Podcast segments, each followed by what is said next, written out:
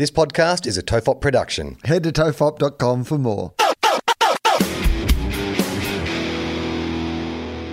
The following episode of Tofop is rated MA for mature audiences. It may contain sexual references, time travel references, allegations of bin misconduct, and mild coarse language. Tofop advises that this episode is not suitable for anyone under the age of 15 or anyone who thinks a comedy conversation between two old mates sounds like a terrible idea for a show. Minors must be accompanied by a parent or guardian. This is John Deek speaking.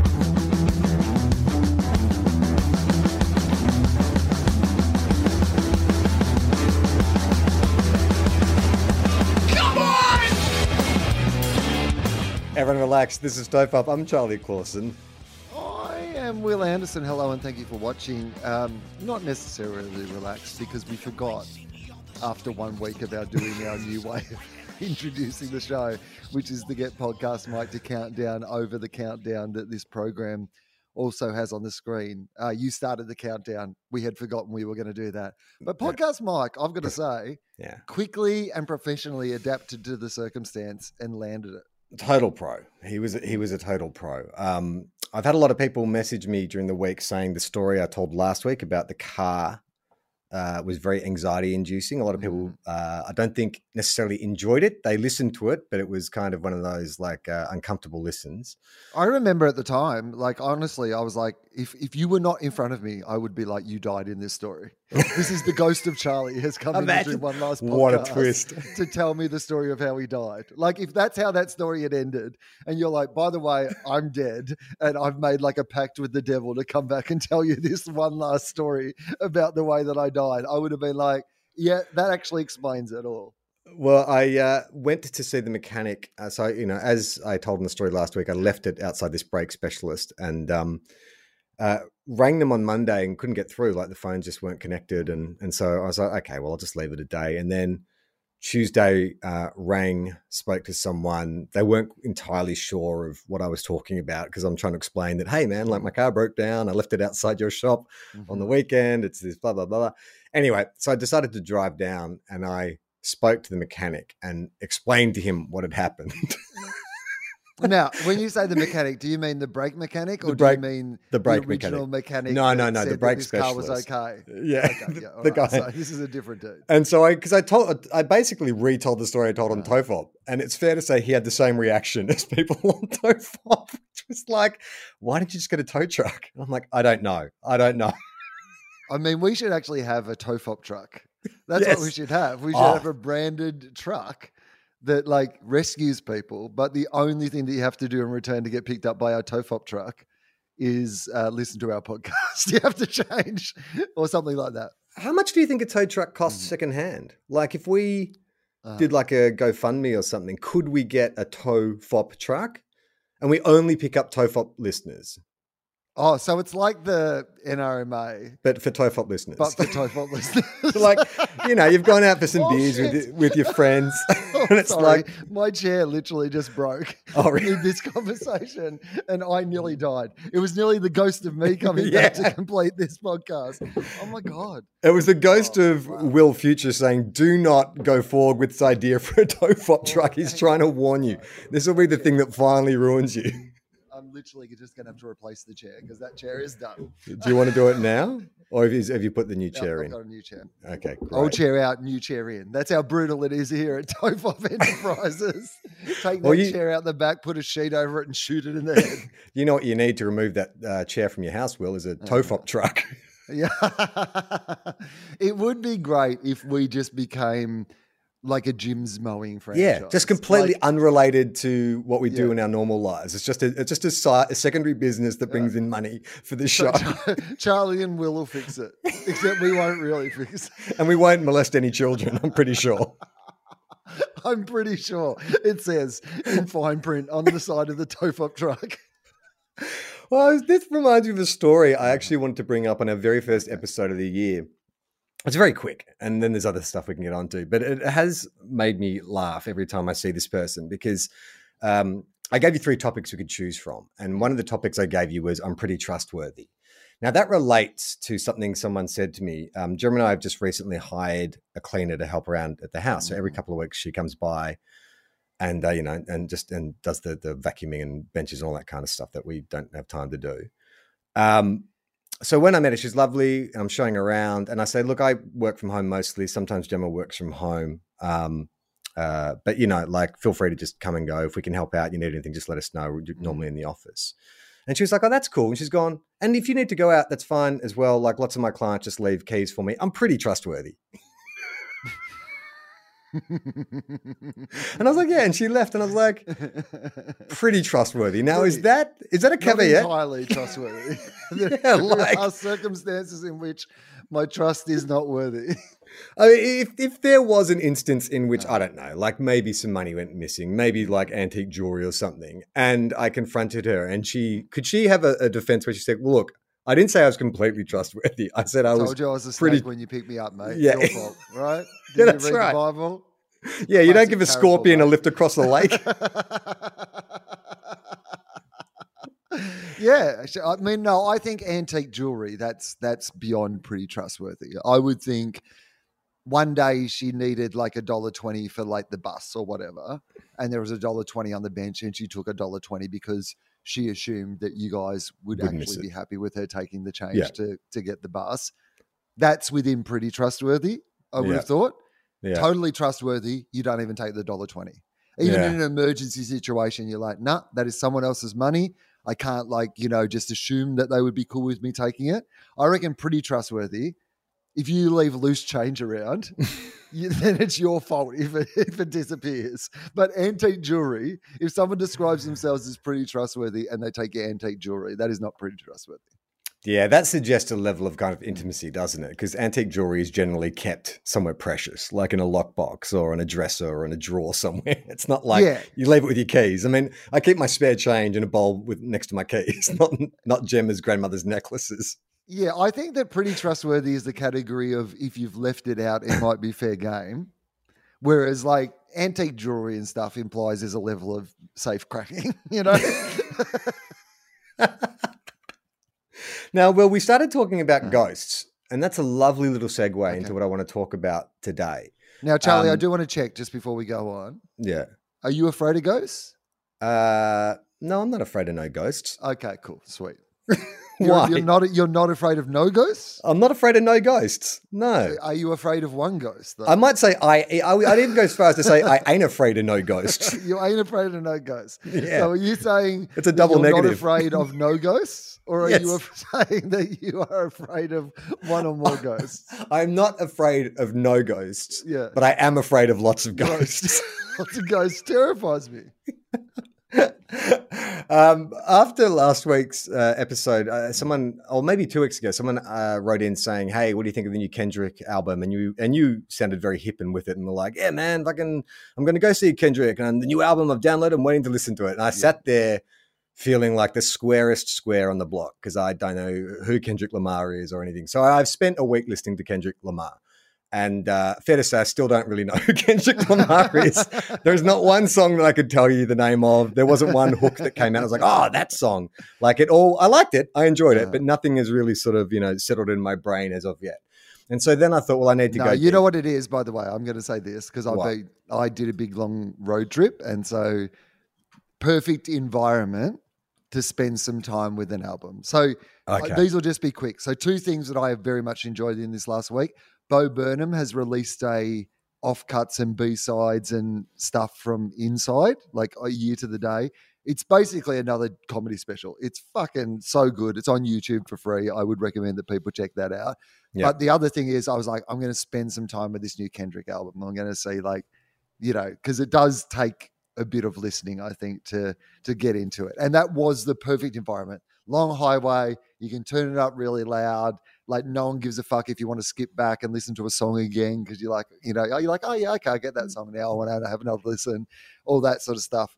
But then I had to stop and have like a Gruen meeting in the Yeah. middle of this road trip. So I'm sitting in the car, two dogs in the back, like on my laptop. That sounds like a yeah. Kendrick lyric. Stop Yeah. my car, two dogs in the back. I get stopped by a cop. Why? Because I'm black. Yeah. It's like, Wil, don't sing that ever. so just me and my dogs. Yeah. So I, uh, the dogs are in the back, and I'm on the like I've had to find like a roadside stop where there's like 5G so I can hotspot to have this meeting. And uh, so I'm having the meeting and I realize that after a while the car's just getting like a little bit warm, you know, like I've had I've turned off all the yeah, air conditioning and whatever so I can like, you know, have silence for the meeting. And I'm like, oh, it's getting a bit warm in here and I've got the dogs in the back. So um I better turn on the air conditioning, right? So I think like so I'm doing a read. I'm literally reading the script and like we're playing clips in and everybody's there in the meeting. And I think I can just really subtly Oh, no. reach down and push the on button and that'll turn on the air conditioning and the dogs will get a little air in the back. But instead, of course, it, it turns on what I was listening to at full fucking volume. so in the middle of this thing, just out of nowhere, Kendrick just starts fucking blasting full on in the middle of my meeting. And I'm like, oh yeah, oops. yeah, I did not think that through. Well, it shows the difference in our two lifestyles because you're able to really just like soak in a Kendrick album on a long road trip with your two dogs. Whereas I was trying to listen to it during bath time with Iona. That's because generally I'll have like long periods of time where I can actually put some music on and Great I can- movie, by the way, Bath Time with Iona. It's it. depressing. One like It's a yeah, existentialist depressing. drama. yeah, won like eight Academy Awards though. People don't know that. Well, I get a little, I get a little chance in with Iona because she's obsessed with Humpty Dumpty at the moment. Like, not just the song and and the nursery rhyme or, or whatever it is, but the actual story itself. Like, she keeps uh, every day. It's like, Mhm. who is Humpty? Why was he on the wall? What happened after they couldn't put him back together again? And each time I've had to like just elaborate a bit further just to keep it interesting for myself. So at first it was like, oh, he's an egg. He fell Yeah. off. He got cracked. And the But horse. why is he an egg? What? Like, has she asked that? Why is why is he an egg? No, no. I'm I- happy to ask further questions to prepare you for next time. Okay, why right. is Humpty Dumpty a sentient egg in the first place? uh, witch's curse? Okay. Oh, yeah. Okay. Yeah, good. he stole- he- I'm convinced. All right. yeah. well, you and Iona, easy audience. you and my two and a half year old. that was much better than I was expecting. This is great.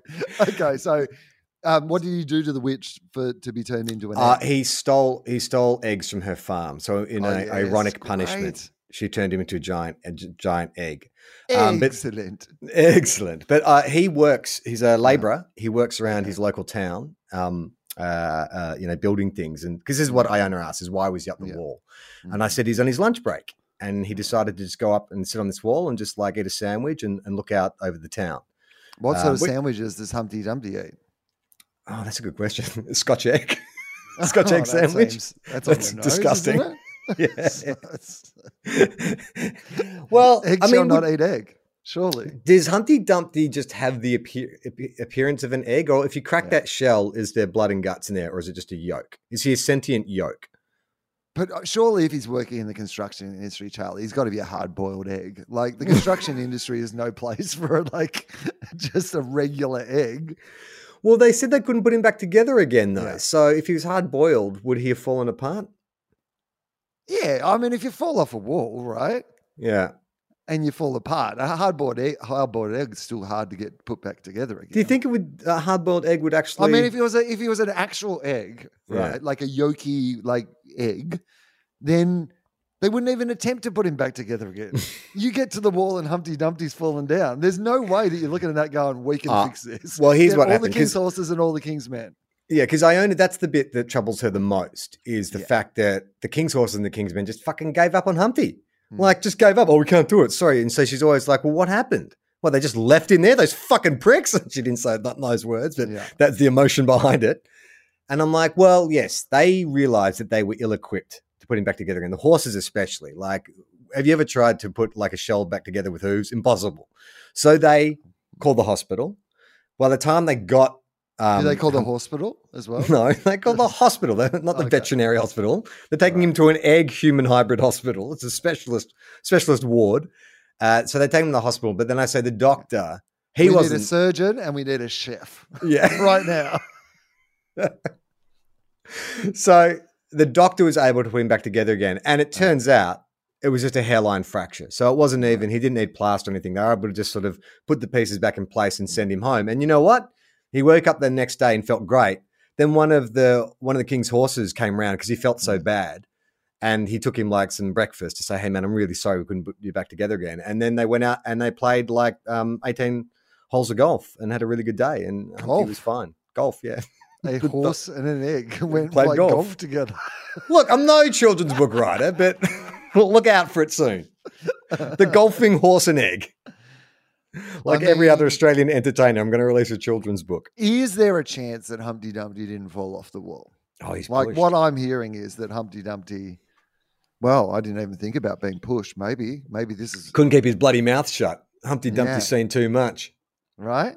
Because, like, I mean, if it was just a hairline fracture, then like, come on, the king's men and horses could have had a crack at putting him back together again. This feels like a conspiracy. This feels it a like a cover up. Like Humpty it like Dumpty knows too much, right? Is it that scene in um is it the Dark Knight or, or Batman Mm. Begins where he's holding the gangster above the ground? The guy's like, That fall's not gonna kill me. And he's like, It's not meant to. he just wants to send a message. Yeah, that's right. Oh, yeah. But yeah, you know what? Here's the thing. To quote another Batman movie, if you're going to make an omelet, you got to crack some eggs, you know? What which Batman movie was that? Isn't that in like Batman, in, in like the original Tim Batman Burton movie, one? isn't it? Yeah. Oh yeah, right before he smashes her uh Yeah, the that's right. Jerry Hall's mask. Some yeah. eggs and then smashes the mask, right? Right. It all bloody ties in together. And now back to Kendrick. Yes, So okay. Mm-hmm. I decided to do a bit of digging online just to find out who is this Kendrick Lamar. Yeah. And I stumbled across this article, which it just made me laugh so much. And I've read it a couple of times. This is from Rolling Stone. So it's like a legitimate publication. And it is 13 musicians with paranormal experiences. Oh, okay. All right. Now, uh, the little intro is Halloween is right around the. Who wrote this article? Hmm. This is uh, doesn't give a writer, just by Rolling Stone. Halloween is right around the corner, but according to some of your favorite musicians, so is the occasional ghost. Um, so Kendrick Lamar. Now, can you guess what his paranormal encounter was? I, and oh, I might give it away. If he had an encounter with the spirit of a famous dead rapper. Um, did he just see the Tupac hologram at Coachella and think that it was a ghost? Because that's what I'm hearing. I'm hearing Kendrick was having a big time at Coachella, and then he's backstage and they're testing that Tupac hologram, and he thought he'd go, talk to the ghost of Tupac Shakur. Acclaimed rap artist and Mm. activist Kendrick Lamar claims to have been visited in his sleep Yeah. by the ghost of legendary Tupac Shakur. Yeah. Which It's the hologram. I agree. Other it was the hologram. like Eminem and Dr. Dre, are punking Kendrick Yeah. Lamar with the hologram of Tupac. Lamar spoke of the incident to Homegrown Radio, recalling how Shakur's silhouette came to him and said, Keep doing what you're doing, man. Don't let my music die. now, if it's in silhouette, my understanding of silhouette is you are completely concealed by shadow. That's what a silhouette is, right? Yep. And so if I had to describe Tupac in silhouette, it would be like sort of muscular, mm. shirtless, with that mm-hmm. bandana tied backwards. That's how That you could l- know. Literally be anyone who was muscular and bald with a bandana tied backwards. It could have been Dr. Dre pranking I mean, him. It could have been, but like I said, Dre's already paid all that money for the Yeah. Tupac hologram. He's already got that. Why would he even have to bother dressing up himself? Uh, this experience later inspired Kendrick Mm-hmm. to the closing of the song "To Pimp a Butterfly," Oh, yeah. um, uh, titled "Mortal Man," in which he samples his real-life interview with the fallen rap legend in 1994. Now, here's what I was going to say. I thought it was going to be when he met Ghostface Killah. No. And I, like, it's like, he came in to rap on your album, man. He's not an actual ghost. He was just in Wu Tang. Uh, the next artist, Ace Frehley from Kiss, has a Oh, connection to the other side. Okay. Yep. Founding Kiss guitarist Ace Frehley recounts two different occasions when both his wife and daughter were violently pushed down the steps of their home by what he claims to be a ghost. Yeah, I bet. Your He Honor. claims to be a ghost. Is there a worse, more pathetic excuse than they were pushed by a ghost? by a ghost. I mean, come on. Like, So who lives in your house? And your Just me, my wife, my child, and me, and a ghost. and a ghost And a ghost. who likes to drink too much and push people down the stairs and wears Starman face makeup. I mean, no, that's he doesn't. Uh, Ace said, "I always had a sense Uh-huh. that here was some type of connection with me and the other side." He explained on Celebrity Ghost Story. Not long after Frehley purchased a large family home in Westchester, He noticed things being moved around from place Oh, to place. Mm-hmm. He once discovered his daughter at the foot of the staircase. Mhm. Frehley attributed whatever presence he'd noticed uh, in the home must have been an evil spirit. So hang on. He once discovered his daughter at the foot of the staircase. Mm. But what? Like, as in, doesn't say was she prone? Was she just standing there? Well, I assume that this. Didn't like, they make an said- entire Netflix true crime series about this? Yeah, this is the original plot of the Staircase, staircase. it was Ace Frehley and his child. Um, I think that the implication here is that she's been pushed down the stairs. But Right. he's discovered her at the bottom of the stairs, having been pushed down the stairs by this Okay. ghost. All right, let's just let's just role play. I call you up, Wil, Uh, and am I say, and you say, "How you going, man?" I'm like, "Not great." Oh, um, am I me? had to- yeah, yeah, okay. you're cool. yeah, you're alright. you, and I'm me. James Okay. had to take Iona to the hospital. You're like, Yeah. "Oh no, what happened?" And I said What say, happened, man? I, I saw a ghost push her down the stairs. Okay, man, you, you've got to go to jail. I'll come over and I'll take you to jail. I'm not even going to entertain the thought. Not even going to jail. Directly to jail. Do not pass go. Do not collect two hundred dollars. I'm taking you to prison, man. Uh, unsurprisingly, Ace Frehley's marriage fell apart, and his daughter moved out after the incident. Um, Did but she once move he out, or was she pushed out by a ghost? That's what I want to know. once he moved back to the property with his new wife, He mo- what? Uh-oh. You've got Uh-oh. like a deathly spirit in your house. You can't bring a new wife in. Oh, don't tell me she's been pushed down the stairs as well. she immediately picked up on the eeriness without even knowing about the spirit in the staircase. She too claims to have been pushed down those same oh steps. Oh my god. Ah, a psychic told Frehley that his house had previously been inhabited by an abusive mother who'd murdered her children in the home. Ah, okay. Yeah, I guess that is the most likely explanation for the series of events that have been described. I mean, I imagine the new wife wakes up unconscious at the bottom of the, Bottom of the stairs, stairs. and he's standing over and he's like, "Oh my god! no, I, you know, I told you about my ex-wife, my daughter, how they left because that ghost pushed her. He pushed you as well. I saw the whole thing." You know what the interesting thing is that I like the ghost has pushed his new wife, his old wife, and his child down the stairs. But here's what I'm not hearing from this description: Has this ghost ever pushed Ace Frehley down the stairs? No, no, right? well, yeah. and I rest my case, Your Honor. uh, is it pronounced Kesha or Kedolasanha? uh, I like Ke- dollar sign heart, but it's actually yeah, Kesha. Kesha. Kesha's a sexy supernatural energy. Oh, that's right. Yeah, I remember this. Oh, you know this one? Mhm. All right. Pop singer Kesha admitted in an interview with Ryan Seacrest that she believes she once had sex Yep. with a ghost. I've got a song called Supernatural, she explained. That song is about me having sex with a ghost. I lived in this flop house in Laurel Canyon, and there was this weird energy that lived there, and it used to keep me up at night and wake me up. And it progressed into this dark sexual spirit. It did scare me, but that's part of the fun of it. Right. I think it was Ace Frehley. then it pushed me down some stairs. it's like that scene in Ghostbusters, that weird Mhm. montage moment in the middle of the film where, like, you know, the Ghostbusters are getting their ghostbusting on, and Dan Aykroyd has that weird, sexy dream, you know, where he's like, Mhm. like a goat. He wakes up and there's a spirit floating over him. Then you see his like belt and pants unbuckle, and then Yeah. they don't quite explicitly stated, but it, I think he gets a blowjob Yeah, from, the ghost because he gets he goes cross-eyed and passes Who out. right? call? It's literally sucking his life force out of him through his dick. um, yeah, well, Kesha, I mean, you know, that's like open minded. That's what I will say. I'm not here to kink shame Kesha. If she like discovered a ghost in the house, and I mean, that is the plot of the movie Ghost, basically, right? Which was one of the most famous romantic comedies of all time. Is like you know, Romantic trying to- comedies.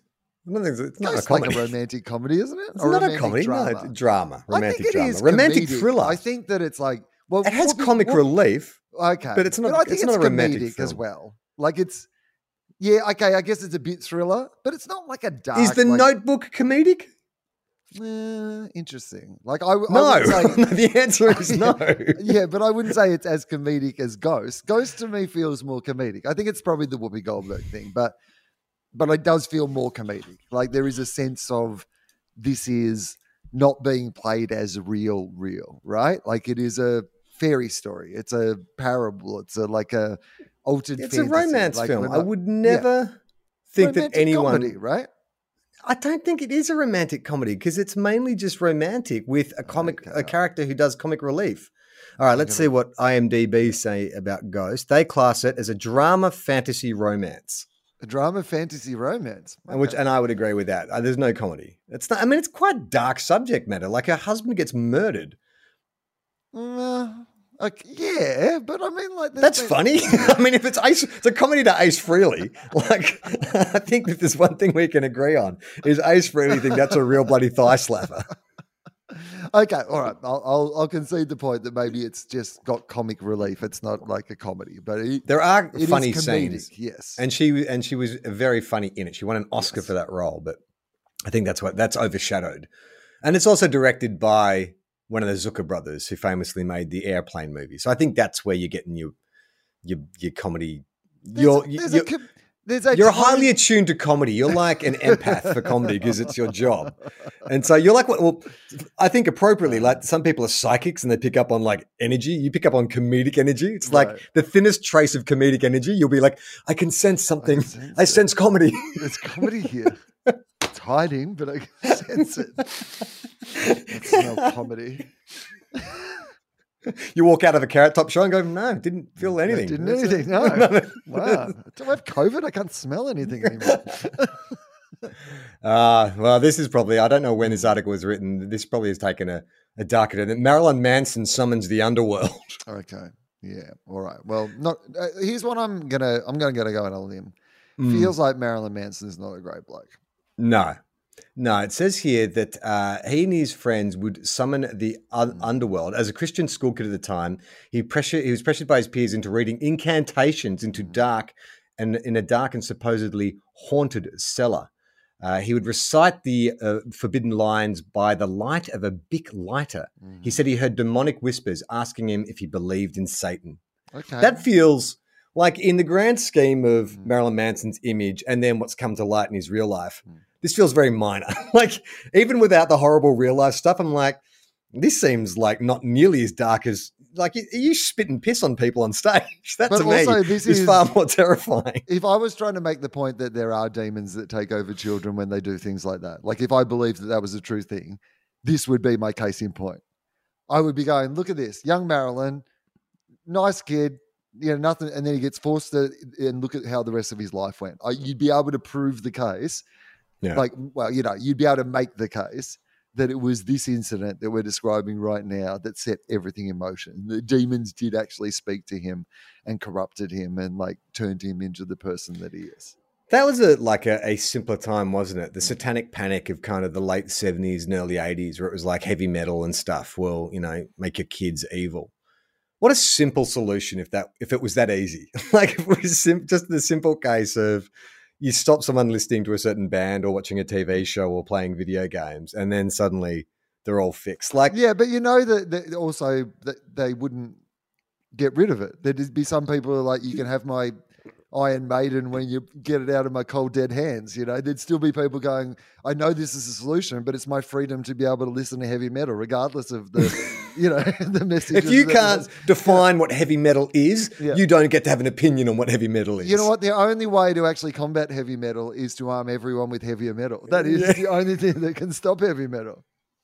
I do remember, like, not to the same extent as that Christian moral panic, but there was a sense in my family growing up Catholic. I remember there were certain things that my mum and dad weren't cool with me bringing home because of the evil implications. Like, I can't remember what it was, but there was a. I was obsessed with ghosts and stuff as a kid. You know, like eight, nine years old, and I go to the library every Friday. And if I could find a book on the occult, I'd bring it home. And I remember I got, I think it was called like the Encyclopedia of Satanism and Witchcraft. I remember bringing it home, getting my fish and chips out, sitting at the kitchen table, just going to plow into this Encyclopedia of Satanism and Witchcraft. And my dad just being like, "What the fuck? You're not reading Yeah. that? No. No way." No. I'm going to tell you the tale of a little kid called Marilyn Manson.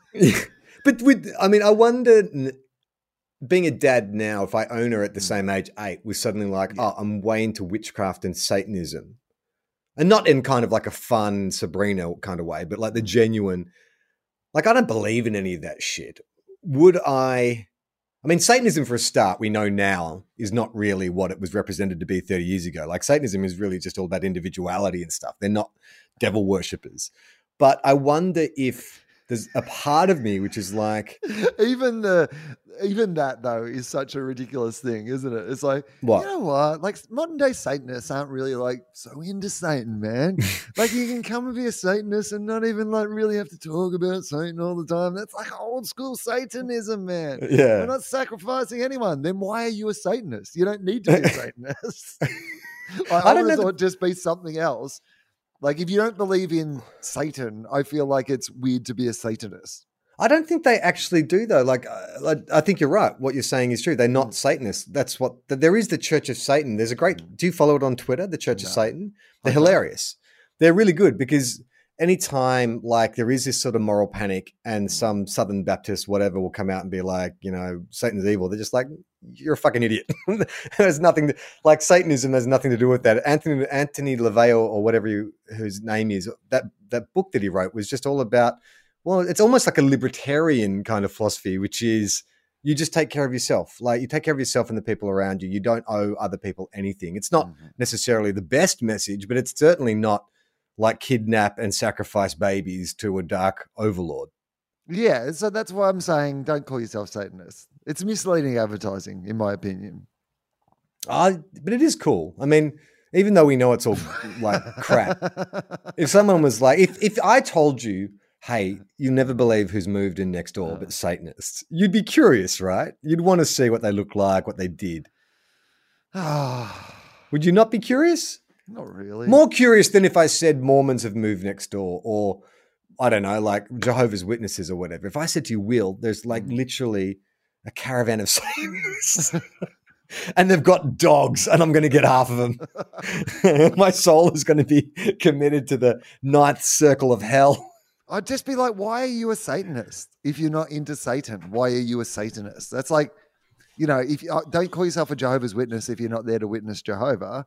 And I just think that, like a Christian, you should believe in Christ. I think a Satanist, you should, you should believe in Satan. Surely, Okay, I'm just going to, I'm just typed in, why are you a Satanist into Google. yeah. Um, okay. So this is from the Independent in the UK. A Satanist on why everything you think you know about the religion is wrong. Okay. Okay. This is uh, by Kashmira Gander the Independent. Picture a Satanist.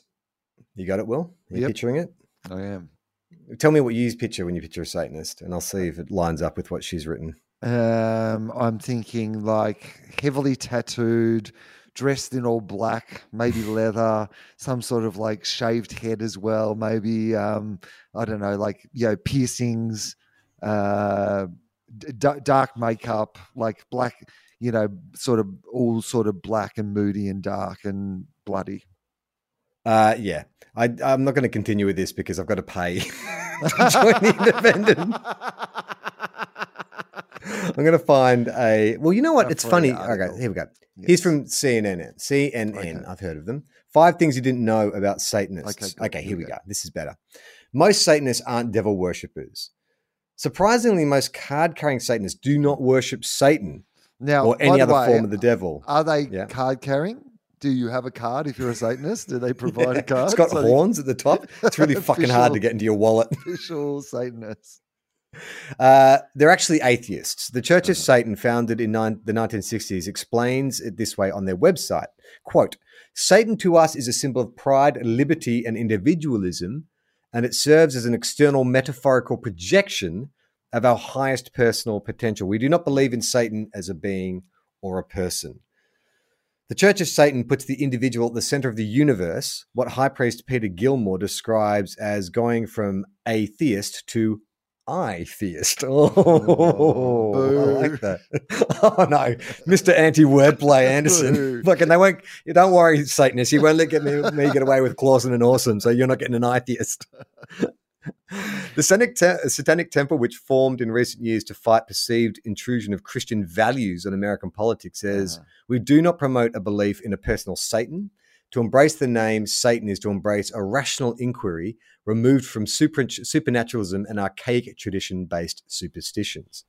They can get on board with that, can't you? Dr. Karl, by that definition, would be a, a Satanist. No, but this is my whole point. Is like you don't like I am those things. I don't believe in Satan and I don't believe in like God and I don't believe in ghosts and I don't believe in any of those things. But I don't need to join like it would be weird for me to go, I'm gonna become a Satanist because I don't believe in Satan.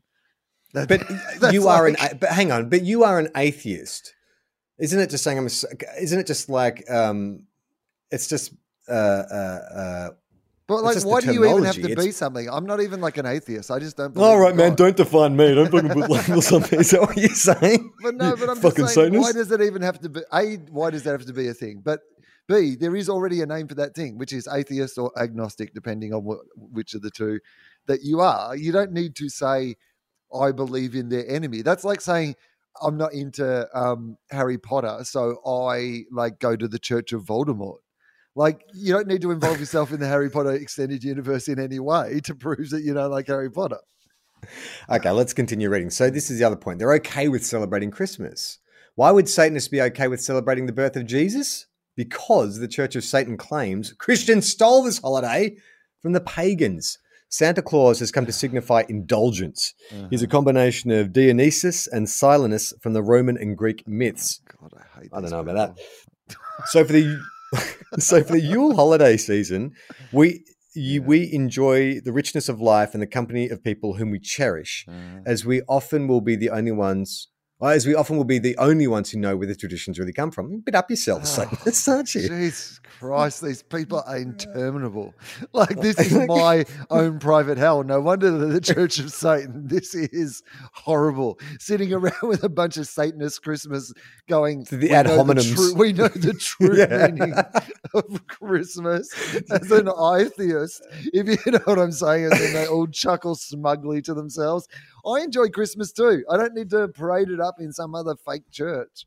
They're the, they are the comic book guy from The Simpsons Oh, when it comes to fucking like Christian traditions. Well, actually, you know that Santa Claus is a combination of Greek and Roman mythology. Michael Mars, a Detroit artist and member of the Satanic Temple, says he celebrates Christmas, but not as a way to commemorate Jesus' birth. Uh-huh. I personally just view it as more of a time to be with my family. Yeah, fucking we all do, Me dickhead. too, mate. As do ninety percent of the people who celebrate Christmas. I feel like everyone should have the right to celebrate their religion, They- but every voice has to be heard. Um, yeah, okay, again, sure. I think it was. Also, not every voice has to be heard. that is also Yeah. an incorrect statement. Uh, you won't find a satanic church in your community. The Church of Satan doesn't have actual church buildings because that would be against our individualist approach to living, says the website. Sounds like you guys don't want to bloody shell out for a fucking I mean, it's weird church. that there is a collective in general if their whole idea is individualism. Doesn't that People belong to anonymous, though. Hmm. And isn't it just like that? It's more like an ideological. Yeah, but anonymous at least are anonymous. Activists. you know. you don't have to hear about their fucking views on Christmas, do you? Uh, for a short time, Anton LaVey used his San Francisco home as the church's headquarters, where he performed rituals.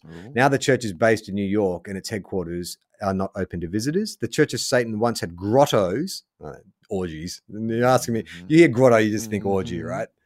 Or local chapters, but disbanded after those deemed after the but abandoned those after deeming them unnecessary. Mhm. We have events uh, that are private and at times discussed. Sorry, we have events. They are private and at times discussed later, such as the conclave in Washington, D.C., that marked the beginnings of our 50th year in existence, says Gilmore. The Satanic Temple has chapters in at least a dozen locations, as well as Finland and Italy, but it does not have a permanent physical temple.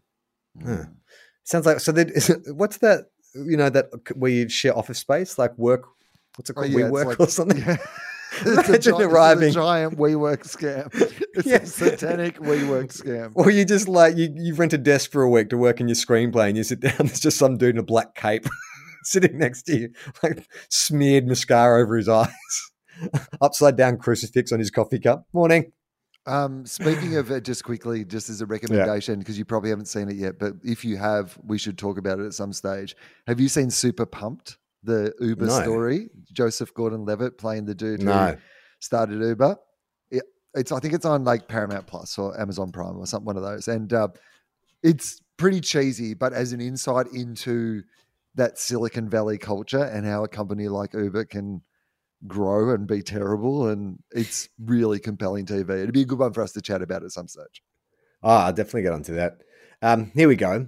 The Satanic Panic in the 80s and 90s.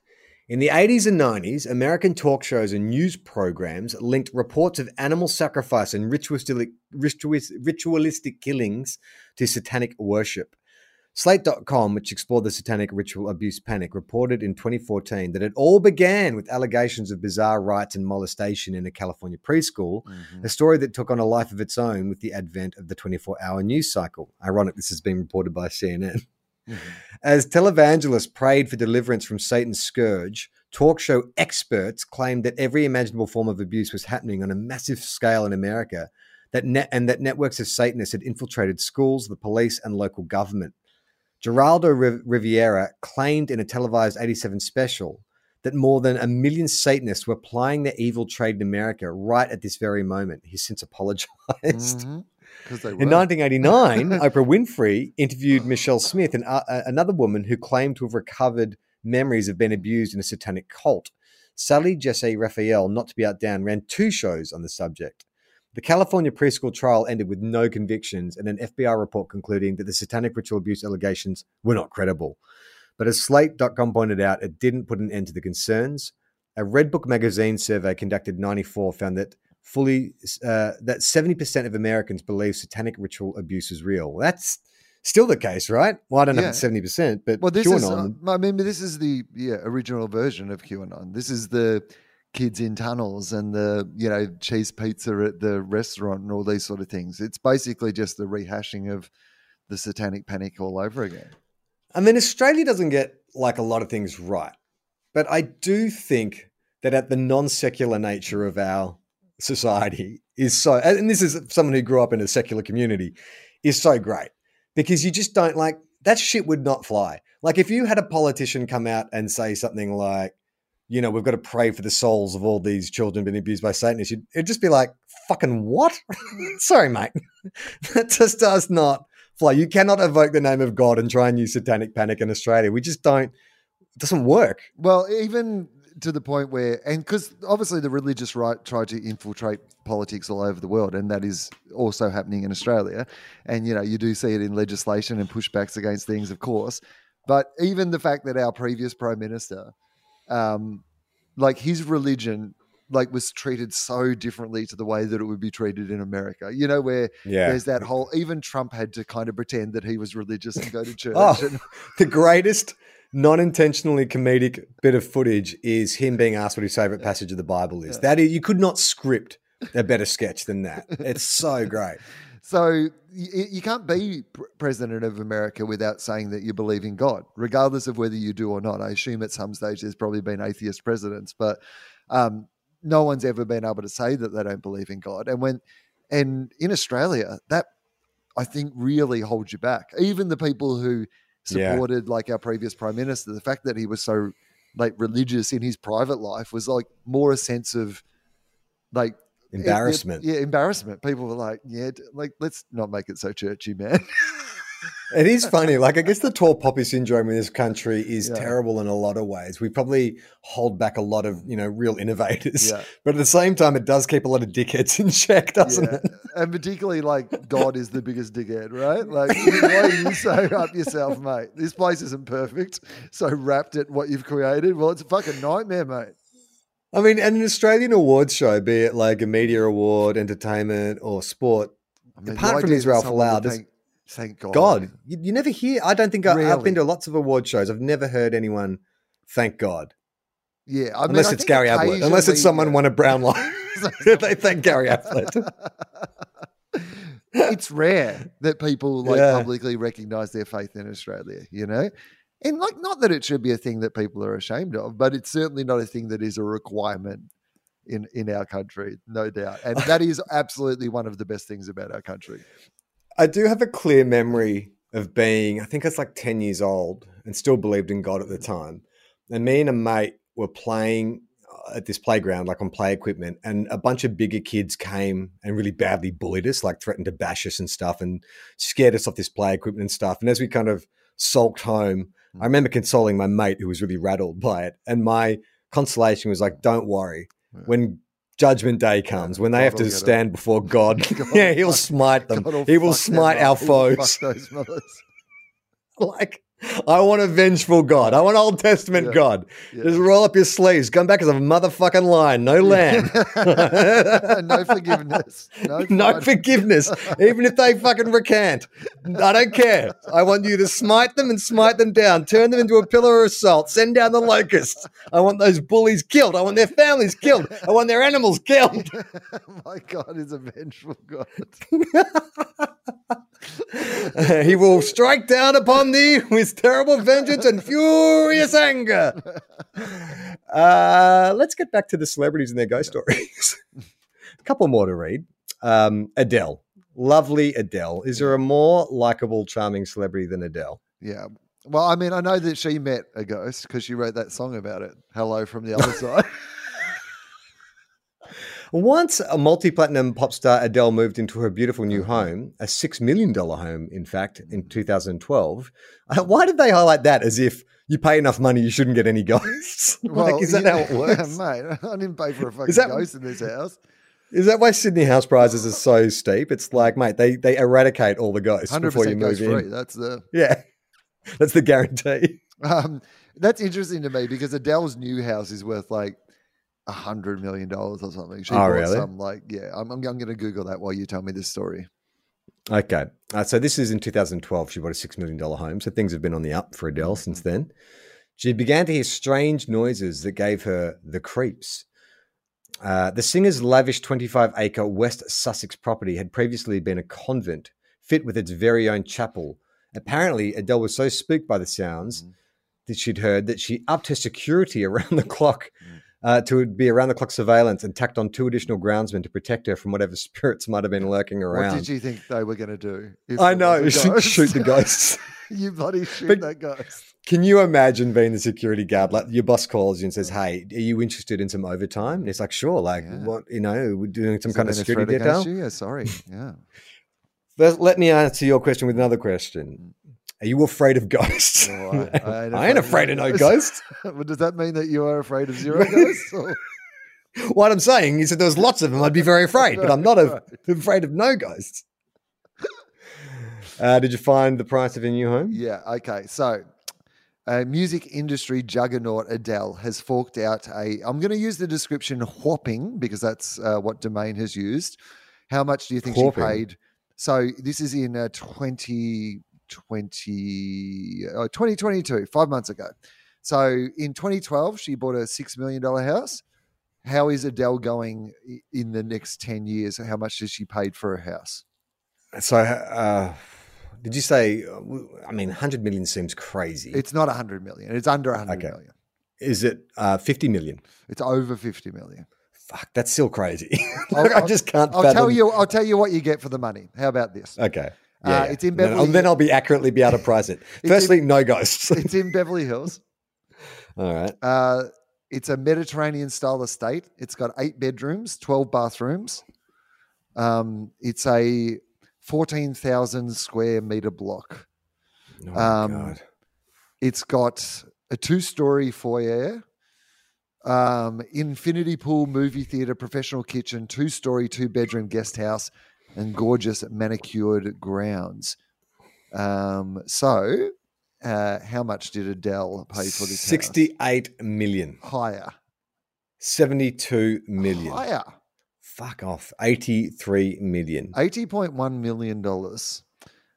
You know what I love about that also is the the point one. They couldn't Yeah, do around eighty million bucks. They haggled over that price. But um, now this is the fun bit. Who did she buy it from? Another Hollywood Oh. celebrity. Um, Uh, also a musician? uh, well, I think technically this person may have released some music at some stage, but no, not a um, Not, known for not being a musician.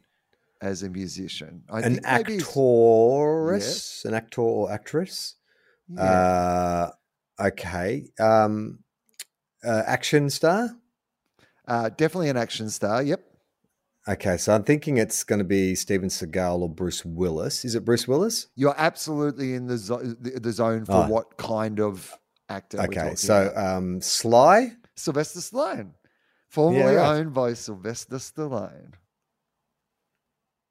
It's kind of weird, isn't it? Like, there's only a limited number of very famous people around, and especially very famous people in Hollywood. So it makes sense that these huge, lavish mansions are only being occupied by other celebrities. Like, it's kind of weird. It's its own economy. Right. You know what I mean?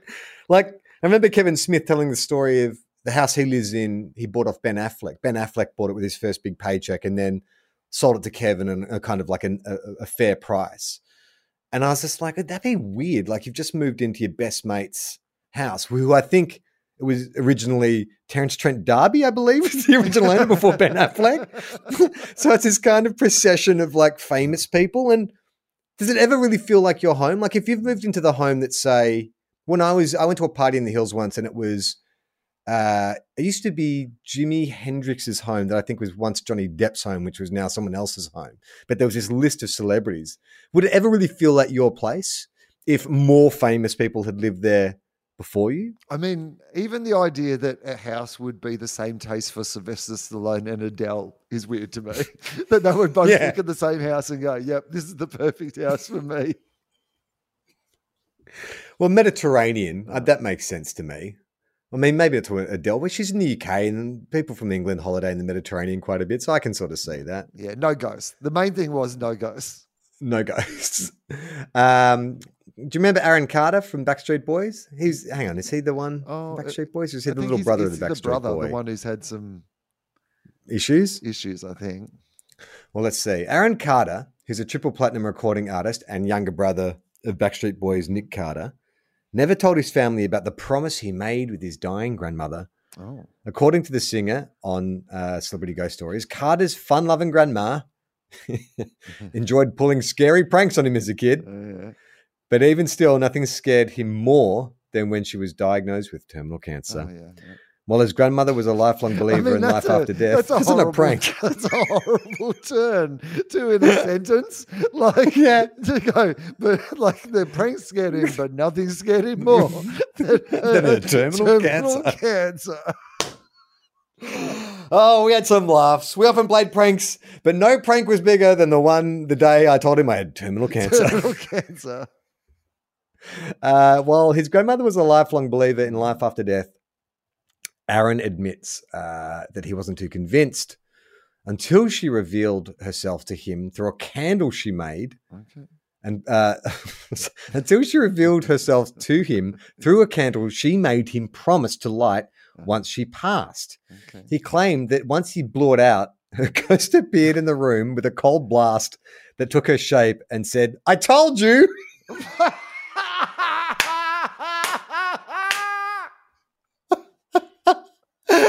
Here you have the a single moment to converse with your grandson. To let him know that yes, you've I'm crossed safe. over. I'm safe. You've I'm you've entered this world of, of light and love where you reconnect with anyone who's ever been meaningful in your entire life. And you have your chance to assure your son that no matter how much he misses his granddaughter, uh, grandmother, and how scared he is about death, it's going to be okay. And what do you say? Fucking told you. In your face, dickhead.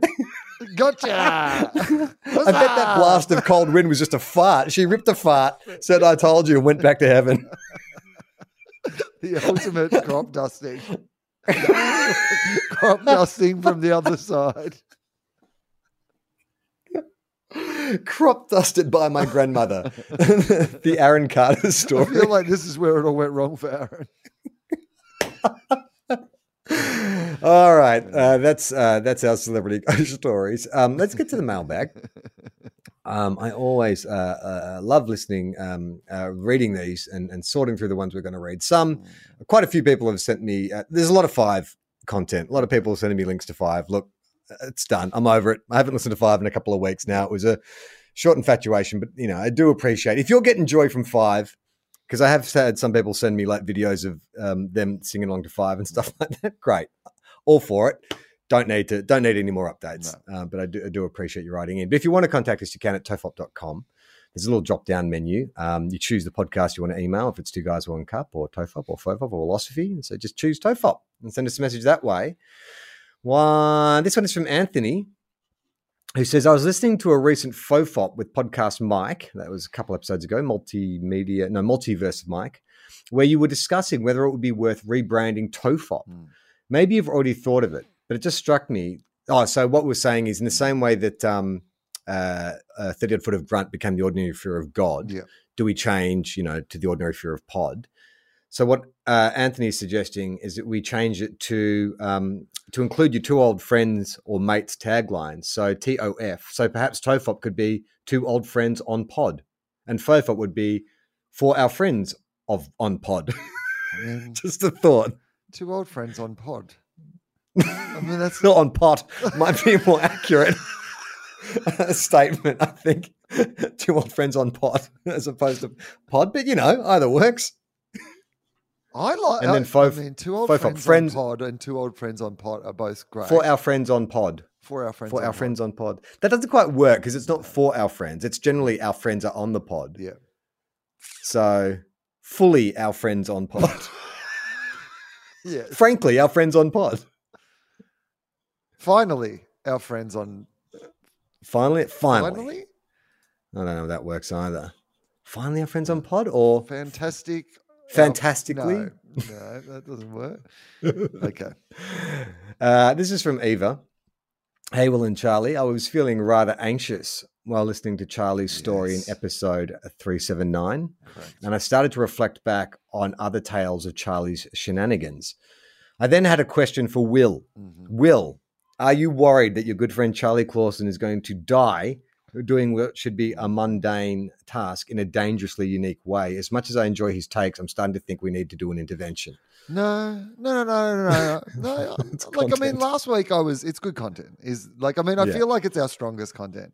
Is Charlie's misadventures? In fact, if anything, I and they don't have to be. I mean, you know what the last one felt like? It felt like one of those sequels where the studios go, everything's got to be bigger. We've got to have more Yeah. stakes on the line. More explosions. Yeah, we love that story of when he lost his phone and had to go all over town to find Oh, his phone back. But You know what it is? Yeah. It's the career of Tom Cruise. Mm-hmm. Like you used to be able to just go watch a Tom Cruise film because it was Tom Cruise being Tom Cruise. But then it's like we need to see him put his life in danger. if you're going to sell a ticket, You know we what? the- want to see him put his life in danger. You, you know what? I, I don't need you to do all your own stunts, Charlie. Imagine if you Yeah. kept going, you go out on the publicity tour for this podcast, and you're like, you know, each of these stories, I actually do all my own stunts. I was in that car. Uh, last bit of mail here uh, from Stephanie. It's a bit of a longer one. Mhm. Hey, Wil and Charlie, I want to thank you so much for posting my AI fan art on your Instagram page. I'm glad you guys liked it. You're welcome. Wil, finally got to see your stand up at the Enmore after the delay from lockdowns. It was your night of improv, which I loved, but I hadn't been keeping up with the podcasts. When I booked before the lockdown, I hadn't realized that one night was improv and the other one was Wilogical. I wanted to ask if you'll be doing Wilogical in Sydney again because I'd love to see it. Um, uh, well, f- firstly, can I say thank you to everyone who came out and saw the show everywhere? Wilogical um, won uh, the best show of the festival at the Sydney Comedy Festival, so that was fun. Uh, Did you get up and thank God? I was not there, I, but it was. I shared that with Rhys Nicholson, who won the best award in Melbourne, and uh, apparently that show is fantastic as well. Um, I would like to, yes, I would like to do the show some more, um, but I don't know if I will get to, um, uh, and I don't know what shape or format that will take. But I would like to do the show some more. Uh, Stephanie continues. The night consisted of some obscure audience made ocean. The night consisted of some obscure audience made Ocean's Eleven, including corrupt cops, an incestuous couple, and a banker doing dodgy dealings. It was a great laugh, and even though I was struggling with COVID fatigue that had lingered for weeks, your jokes made me stay awake. wow, I mean that's the highest compliment. That's a, a ringing endorsement. I did not fall asleep during your show. Uh, the strangest part of the night was actually when the lights turned on and I went to leave. As I was walking out of the theater, I heard a woman say to her partner, It was great, but I wasn't sure about all the sexual jokes. To which he replied, Yeah, he doesn't normally make jokes like that on his podcasts or other stand up. I tried to contain my laughter, thinking to myself, You've clearly never listened to a single TOFOP. I honestly struggle to think of a podcast without a single sexual joke, or at least a hint of one. to, to the point where there's a warning at the start about the sexual references. Uh, Charlie, I'd I like will say though, just oh, just for the record, that um, yeah. uh, it was it was a little sexual that night. Just some. All right. It, I had this running joke about this um, because it was quite a handsome young man down the front, and there was this like older lady cop in the audience who, like, when I said he Oh, was yeah. handsome, basically wrenched her neck out trying to turn around and check out this young guy, and then I went on a very long and detailed riff about the sexual awakening that he was about to experience at the hands of this older lady. So. Uh, her name was Gail, and I believe the expression "blowing a gale" was involved. So there was a lot of there was a lot yeah, of uh, yeah. It was a very you would have. Sh- it was a particularly sh- sexual riffy night that night. particularly if anyone has like discovered you through your highbrow chats on Mm. Wilosophy and they're like i quite like these podcasts that Yeah. Wil Anderson does and then they stumble across a tofop i actually had someone i was at an event last night come up to me and uh, well, not come up to me but jen was talking to her and she was like oh um uh, you you did the podcast with will and she's and i was like yeah and she's like oh it's great i love it i've never missed an episode was like oh which one and she's like Wilosophy i'm like well yeah, yeah i mean well, yeah yeah, you've I- been on that. i mean I mean, yeah, Yeah, I've So been on it, She's, you know.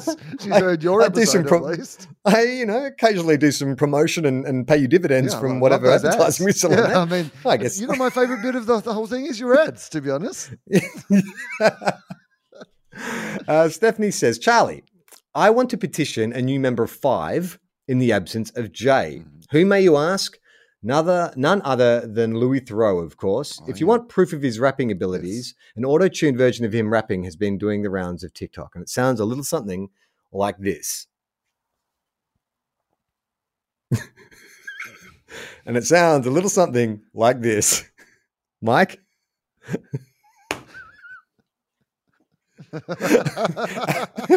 Don't cut any of that. I want people to know what we're working with. This is this is why the count in gets fucked up every week. And it sounds Louis Theroux rapping sounds a little something like this. I, I have rapped in a program I did, a Weird Weekends episode about rap. Can you remember any of the rap that you did? My money don't jiggle jiggle, it folds. I like to see you wiggle wiggle, for sure. It makes me wanna dribble dribble. You know, riding in my Fiat, you really have to see it. Six feet two in a compact, no slack. But luckily the seats go back. I got a knack to relax in my mind, sipping some red, red wine. Nice.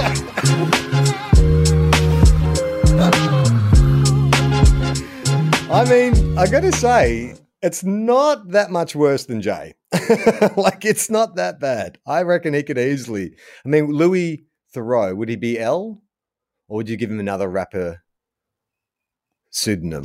Thoreau. Interesting. Louis T. He's, I think he's Thoreau. He's Louis Theroux. Thoreau. It's Justin Theroux and Louis Theroux, even though Ah, they're right. related to each other. Um, so, um, um, Louis. Is it Loose Louis. Licky, Oh, Licky. L L L Thoreau.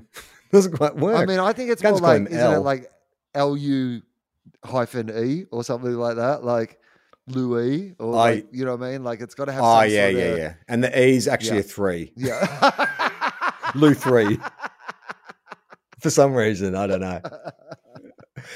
Uh, that's it for the mailbag. Thank you so much for writing in. If you want to follow us, you can. We're on Instagram and Twitter at TOFOP, T O F O P, stands for Two Old Friends on Pod, apparently, what stands for now. And you can also go to tofop.com to check out some of our other great podcasts. Um, I'm doing FOFOP this week. And it would be coming out on Tuesday, but I was meant to be recording today and I fucked up the time difference between here and LA. So unfortunately, it's going to be coming out a day late. So on Wednesday, when uh, this episode of TOFOP comes out, I'll be interviewing Harriet Dyer, fantastic Australian actress you might know from uh, No Activity, The Other Guy. She was in the movie The Invisible Man. And uh, she's got a upcoming sitcom coming out called Colin from Accounts, but she's awesome, Harry. So I'll be chatting to her tomorrow, which will be coming out on Wednesday. Oh no, on, on Tuesday, which will be coming out on Wednesday. Um, Also on else we got? Wednesday, two guys, one two cup. guys, one cup, exclusive to the listener app. So you just have to download that app. It's a free app, and you can listen to our AFL adjacent uh, podcast. And uh, That's a great way to support the show Yes, if you can't support our Patreon, which is tofop.com slash tofop, which is still the best way to get money to us if you have money to spare. But if you don't have money to spare, but you have ears to spare, listen to uh, us on the listener app because that lets um, them know that we oh, and we have a and- YouTube and- and channel they'll as well. We put little clips, Oh, yes. stuff on the YouTube channel, Tofop TV. Um, that's something that we should always plug because uh, I feel like not many people still know about that. So if you want to go to our YouTube uh, page, have a look at uh, all the clips there, share some stuff around. If you find it funny, that would be really good. And uh, there's a new bonus episode up on our Patreon. We recorded it last week. It'll be up there until, well, it'll be up there forever, but until we record a new episode next week, forever. forever. Uh, plus, there's full videos of these uh, TOFOP episodes. So if you want to sit with Wil and I, look at our faces, why we say these things, you can at patreon.com. You can sign up for any level from as little as a dollar up to as much as you want to support. Got some more posters being sent out this week. But that has been TOFOP. Thank you for joining us. I'm Charlie Clausen. I'm Wil Anderson. And Charlie, can I ask you just before we go? Yeah. Are you afraid of ghosts? I ain't afraid of no ghosts. Okay. Does that mean that you are afraid of lots of ghosts, though? Lots of ghosts. Okay, yeah. Lots of ghosts terrify me.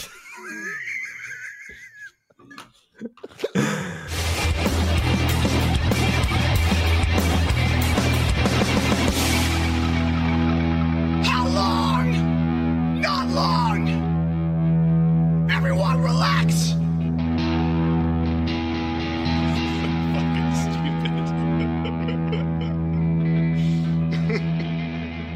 This podcast is a TOFOP production. Head to tofop.com for more. Cool things for cool people.